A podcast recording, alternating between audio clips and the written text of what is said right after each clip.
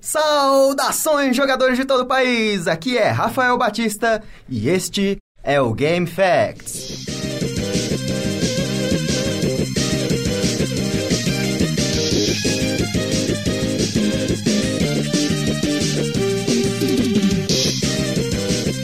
Contando com a presença do Raison Matheus. E aí pessoal, tudo bom? Vamos falar aqui mais uma vez aqui de jogos, que é isso aí que a galera gosta. É isso aí. Hoje nós vamos trazer para vocês alguns fatos sobre Batman Arkham Asylum.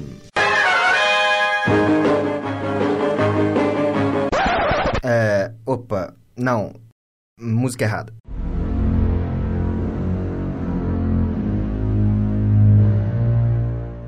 Vamos falar um pouco sobre o jogo em terceira pessoa da Rocksteady Studios lançado em 2009, que trazia o querido Cavaleiro das Trevas da DC Comics para as telas de Xbox 360, PlayStation 3 e PC. Batman Arkham Asylum deixou sua marca na série de jogos do morcego, contando com um sistema de combate simples e que recebe o suporte de uma história incrível.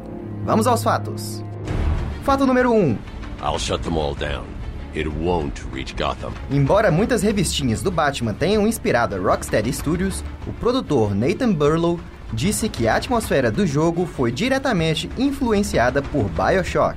Eu totalmente consigo enxergar isso porque passa um pouco de sensação de claustrofobia que você sente naquele jogo. As cores parecem combinar e talvez até a natureza sadística do jogo que é espelhada nos detentos. É, Rafael, tanto no BioShock quanto no Batman, o jogo ele passa uma sensação clara de isolamento no jogador, Sim. principalmente no fato, né, dele permanecer nesse ambiente sombrio e macabro e aparentemente sem aliados, cercado ali direto de inimigos constantes, uhum. sem uma sensação de saída, né? O Batman não pode sair dali enquanto ele não resolver a situação. Problema, assim, o Batman luta sozinho, né? Sozinho. Ele tem alguns aliados ali, né? Só que à medida que o jogo passa, ele vai ficando cada vez sem ninguém, né, para ajudar. Tanto que ele enfrenta o espantalho e ele pensa que ele tá matando as pessoas que ajudaram ele, então realmente fica muito claustrofóbico assim o final do jogo. E só vai piorando a situação, né? À medida que ele vai lutando, ele vai ficando ferido e aí tem que lidar com esses problemas Isso, sozinho. Ele, é, ele perde os equipamentos equipamentos, né? Ele destrói o, o próprio jato dele para poder evitar que o pessoal escape, destruindo a ponte. Então ele gasta realmente todas as formas de escapar dali. Ele só sai dali a hora que tiver tudo resolvido e a polícia poder entrar.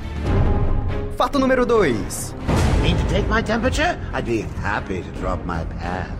De acordo com a Eidos Interactive, a publicadora do jogo, um desenvolvedor do jogo passou dois anos programando a capa do Batman. Existem mais de 700 efeitos sonoros e animações usadas para que a capa passe uma sensação realística. Kabam! Santa mãe da programação, Batman, isso é animação pra caramba! Quando anunciam assim, fica até parecendo que um desenvolvedor não era muito bom no próprio trabalho. Tipo, eu não sei, pessoal, essa capa, nós mal temos a tecnologia da capa do jeito que tá, mas não dá para reclamar, os movimentos são bem fluidos, né? É, pois é, Rafael. No caso, né, na época que esse jogo foi lançado, que é 2009, né, se eu não me engano, tanto o design visual como o design de áudio foram muito além do esperado, né? Ninguém esperava um nível tão detalhado num jogo com a licença de super-herói, uhum. que é um desenvolvedor que na época era bem desconhecido, né? Agora já é um desenvolvedor de alto nível, né? Graças ao Batman. Então foi uma surpresa muito grande, que é um jogo de altíssima qualidade.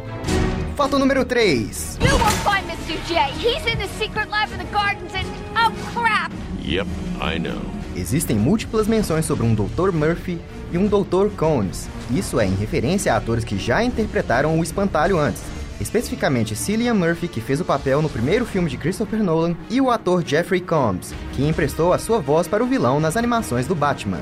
E agora que já mencionei o espantalho, algumas das coisas são realmente incríveis naquele jogo. O jeito que ele mistura os mundos, do jeito que você anda num corredor, as luzes piscam e de repente você se transforma numa pequena criança vendo seus pais no meio da alucinação. É muito foda, cara. É, no caso, né, não só o Batman, quanto todos os vilões que estão inclusos ali são muito bem feitos. Muito bem feitos. Igual o jogo, ele, como você falou, né, é riquíssimo em referências e em segredos. À medida que você vai adquirindo as habilidades, você pode retornar nos ambientes e descobrir lá os segredos. E aí, à medida que você vai descobrindo, né, você vai expondo, né, os diversos personagens da franquia, uhum. sem atrapalhar, né, no desenvolvimento do jogo, nem se tornar algo maçante para o jogador. Então você tem uma, uma exposição que eu mesmo descobri várias coisas que eu ainda não sabia de vários vilões que são expostos dessa forma. Sim, o jogo é bem dinâmico.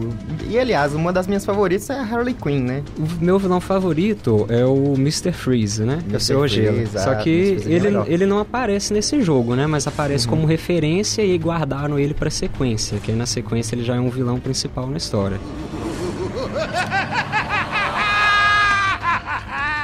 Bom, então era isso. Obrigado pela presença, Raison. Ah, eu que agradeço, Rafael. Muito bom estar aqui para falar sobre jogos, né? Coisas que eu gosto bastante, pessoal também. Tá certo, né? Jogos é vida.